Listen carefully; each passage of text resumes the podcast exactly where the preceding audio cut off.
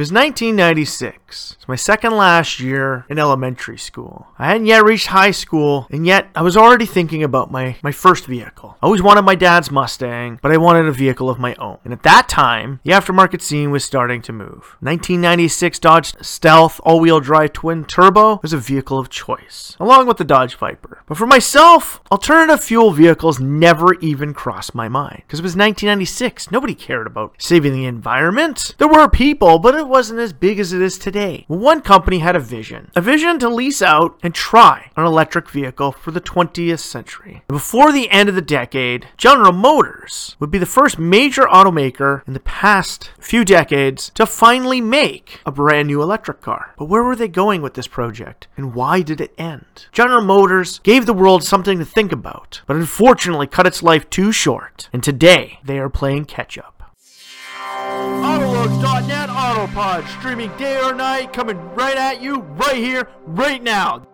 Welcome back to the Autolux podcast. I am your host, as always, the doctor to the automotive industry, Mr. Everett J himself, coming to you from podbean.com and our own website, www.autolux.net. Today we're talking about General Motors and their catch up in the electric vehicle category. Yes, 1996 was the year. General Motors created the EV1 project and they put them out into the marketplace with some high profile people actually owning them. They loved them. A full electric vehicle. Sure, it only went a maximum just over 60 miles on a charge, and a charge took overnight to refuel your vehicle, but it was a start. Now, electric cars on this magnitude hadn't been seen on the marketplace since the early 1900s. Actually, 1915 was one of the last major years of electric automobile. Back then, companies made them for wives and the help. Men would go out and get into their, you know, Model T, fire it up, and drive drive to work. Or if it broke down, they could fix it. And winding it up, they'd get dirty. Well, for their partners and for the help, they would get them electric vehicles so they wouldn't get dirty. And the battery power at that time, all you had to do is charge it and away you go. There's a lot less maintenance on it. And then the oil companies got involved. Things became cleaner. Push button starts. They got, you know, automatic transmissions. Everything started moving and progressing to a technological dream where it didn't matter your class or who you were. You could drive that vehicle and not have to worry about getting dirty. And at that time, petroleum was everywhere. Anybody can get it for their vehicle. And the electric industry took a major hit, being mostly shuttered by big oil companies and the companies that made them not having enough sales. But in 1996, GM tried to revisit the electric car arena. And knowing that there was such a movement in the early to mid 90s about people trying to save the earth, hell, global warming was just starting to come out in 1996. The internet was just coming out. So why did General Motors make an electric vehicle? It was a pilot project. They wanted to prove to the world that electric vehicles weren't as good as the internal combustion engines and that the technology was dated. Well, the EV1 project was scrapped. Just as quickly as it came, it quickly went. With General Motors taking all of the vehicles back, with a few minor exceptions still existing out there, with their power sources removed. General Motors didn't want anyone to have a fully sustainable General Motors EV1 left in the world. They took them all and they crushed them. Well, right around that time, the internet was taking off, and a guy known by Elon Musk created a program called PayPal, allowing us to pay online without having to use credit cards, creating a system so easily and so readily available for the mass quantities of people starting to utilize the internet. His program blew up, but his mindset about this EV1 was set. He thought it was an amazing thing. Now, himself, he didn't start the Tesla project, but he did eventually take it over, and he became part of what he was working on after he sold PayPal unit off. With his millions behind him, he financed the work for Tesla Motors. He worked in collaboration with Lotus Cars for his body and was original two backers. He built the Tesla Roadster. Unlike the General Motors EV1, went more than 100 miles on a charge, taking between 6 to 8 hours to recharge it. Still took forever. But when it's a sports car, you're not going to take it on really long trips and you're not going to need to use it every single day. So he entered into the niche of sports cars. And with that, he took the financing that he received from selling his original Roadsters off to finance and build the first sustainable electric mobility unit it since the early 1900s, the Model S. And when the Model S arrived, people thought it was groundbreaking. It shook the ICE world up. Now, why would we bring this up in a podcast about General Motors and its electric future? Because General Motors started working on the project of the Chevrolet Volt. With financial backing from both the Canadian and American governments, General Motors put into motion the Volt development program. Yes, after the Model S came out, General Motors knew that electric power was coming. And since Tesla wasn't standing down and he put transponders in his vehicles to make sure that the media and corporations around the world could not bring down his company, the same that had happened to many, many other electric cars over the past 40 years before that. He wanted to make sure that this industry would strive and take over as the main power source for vehicles. General Motors saw the writing, and by 2011, the Chevrolet Volt entered the world. Yes, the world had gone through the financial crisis,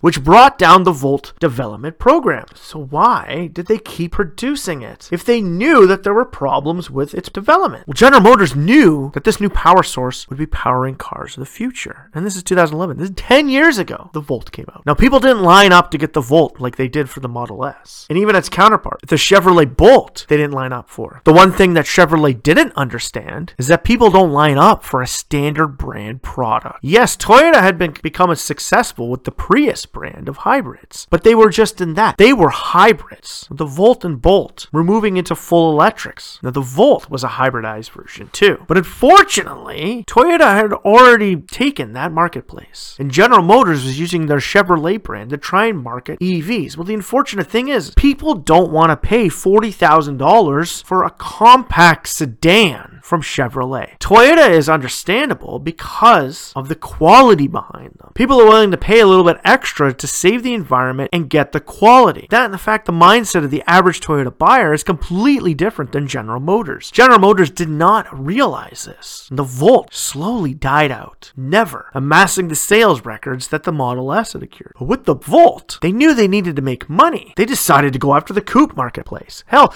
Tesla made it big with the Roadster. Detroit Electric was coming back with their own Lotus Roadster. Why not give Cadillac a chance? And the ELR was born. 2014, the Cadillac ELR burst onto the scene as this amazing electric Cadillac of the future.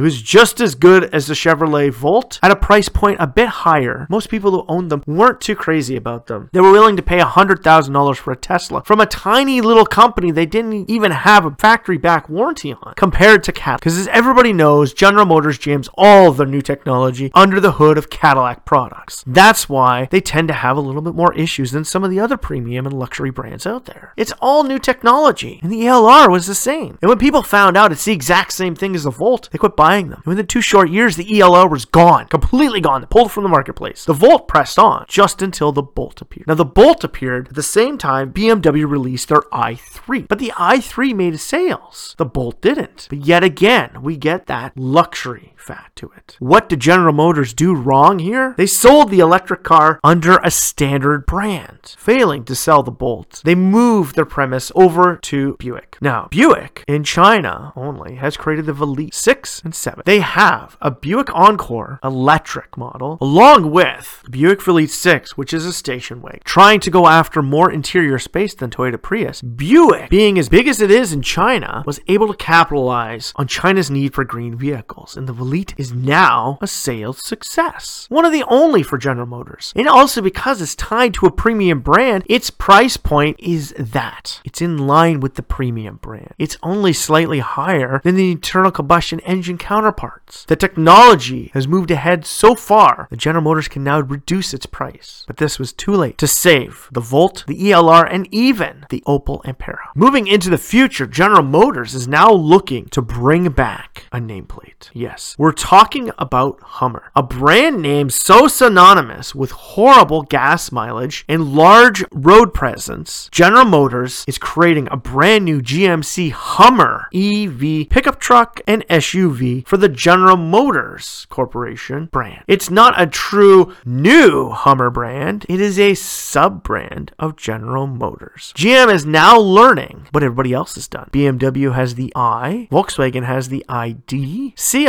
has gone with Cupra, Volvo has gone with Polestar. All these companies are sub branding out their electric vehicles. In case it doesn't work out, they can pull the plug without harming the main product range. We already covered this in our Polestar podcast from a couple weeks ago. General Motors is taking a step from those companies and creating a new electric sub brand. And with the Hummer brand having such a wide variety of price points, they could sell this product at a higher price point and capitalize on the expanding electric vehicle truck market that Rivian and Tesla are now creating. But it doesn't stop there. General Motors is trying to move back into the electric Cadillac ring with the new Cadillac Lyriq concept, a new crossover utility vehicle vehicle. Consider the fact the only product available in the CUV full electric models is the Tesla Model X, which is more of an alternative lifestyle vehicle as opposed to a CUV. Cadillac is going to capitalize on the rise of the CUV marketplace and build a new electric model within the midsize marketplace. They're going after the bread and butter segment of the world. Smart, but General Motors could be a little bit smarter. With the release of the Hummer brand going full electric, if Chevrolet wanted to go electric, electric. Now listen up, General Motors. We're going to give you some hints and tips of what your corporation should do. Mary Barra, play close attention. General Motors owns a whole bunch of defunct car brands. Now this is something that FCA should also take in consideration when they want to do this with either the Dodge or Chrysler brand. General Motors wants to move Chevrolet into a price point hybrid or electric to compete with Prius, Honda Insight, Toyota Mirai, they have to bring back an old brand. Sub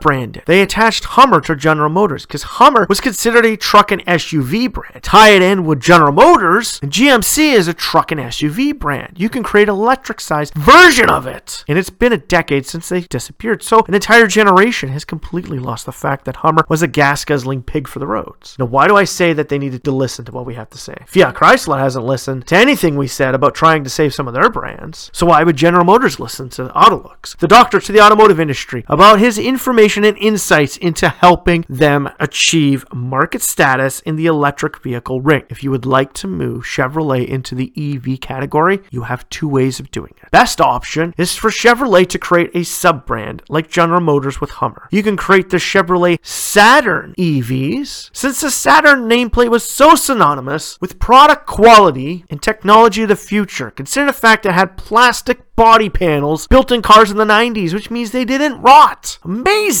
Something you can add to a brand new electric vehicle. Next to that, you have the Pontiac brand and Oldsmobile. Now, Detroit Electric had a failed restart on trying to bring back their vehicles, even under the Lotus cars, because the logo is old, the name is old, and they really didn't have the backing of someone like Elon Musk. But Buick is doing well in the EV market. If they really wanted to, you can create a performance oriented brand within the General Motors stable to go up against Dodge and create an electric versions of it. Pontiac and Oldsmobile. Utilizing one of these three brands for the Chevrolet brand would help. Hell, even using the Oldsmobile brand name for Buick stable vehicles, considering the fact that when Oldsmobile dissipated, the product line was the exact same as Buick. They were a premium brand. They were going after more of a sport appeal compared to Buick, but they were still essentially premium brands. Where Pontiac was similar to Chevrolet just Pontiac was more sport orientated, similar to that of Dodge, as opposed to Chevrolet, which is more similar to Toyota and Honda. But like we said, General Motors wants to take note from Autolux and the doctor to the automotive industry, bring back Saturn. Util- utilize Saturn as your electric vehicle for the General Motors Chevrolet division stable. Two sub brands being rekindled for technology of the future. And while doing this, you can bring back some of the old favorites. Utilizing the Pontiac nameplate, you can create a sports car, an electric sports car under the Fiero nameplate. Utilizing Saturn, you had the Solstice, you had the Sky, you had the Vue, Oldsmobile, Aurora, 66, Alero. All these old product nameplates can be reused for new electric vehicles for a generation that doesn't even know these cars even existed. Since the Miata is not moving into the electric field, why not rekindle Saturn as your sub brand to Chevrolet in the electric field and bring in the new electric sky. Now, we do know that these segments aren't huge, so the profit margin margins wouldn't be that great. But capitalizing on an old brand that was the wave of the future, especially when it was launched in the 80s, Saturn could be the savior of Chevrolet. Buick's got it, electric vehicles, Cadillac's moving into electric vehicles, General Motors Corporation is utilizing Hummer, give Saturn to Chevrolet. Maybe, just maybe, if it had been the Saturn Volt and the Saturn Bolt, it would have made more sense. They might have been able to capitalize on its premium price tag to take down that of Toyota and Tesla. General Motors does have a great looking electric future ahead of it, but without creating their own sub brands to keep their standalone brands alive, it's going to take a lot of work and a lot of years to bring those companies into the world of the future. So, all in all, capitalizing General Motors on its previous product stable, they can make a go of it in the EV marketplace. But unfortunately, their time may be past. And if the Hummer, EV, and the Cadillac Lyriq don't make it, General Motors may be all out of options. And considering this, they canceled their deal with the Nikola Badger to save the Hummer EV product from having a major counterpart competing against it, may be fully out of options if these products fail. So, from all of us at Autolux, General Motors, take note and utilize some of your old products and some of your old companies to build your electric future, to build a fuel cell product for the future. A performance oriented fuel cell product from a Pontiac label is way better than a Chevrolet one. So if you like this podcast, please share, comment, or like it with your friends, family, and fans of the automobile industry and its wave of the future. And if they're looking for other places to find this podcast, please check out our iTunes, Spotify, Google Play, Amazon Music, Stitcher, and many, many, many others. They're all attached to the Autolux podcast. And if you're looking for up to date reviews about all of these products, check out Autolux.net on a reviews page. See how well they rated and see how well they did in the marketplace. Maybe you can find some holes in their design aspects that could have saved these companies and products from demise at Autolux.net. So strap yourself in for one fun wild ride from the Autolux podcast and General Motors electric future.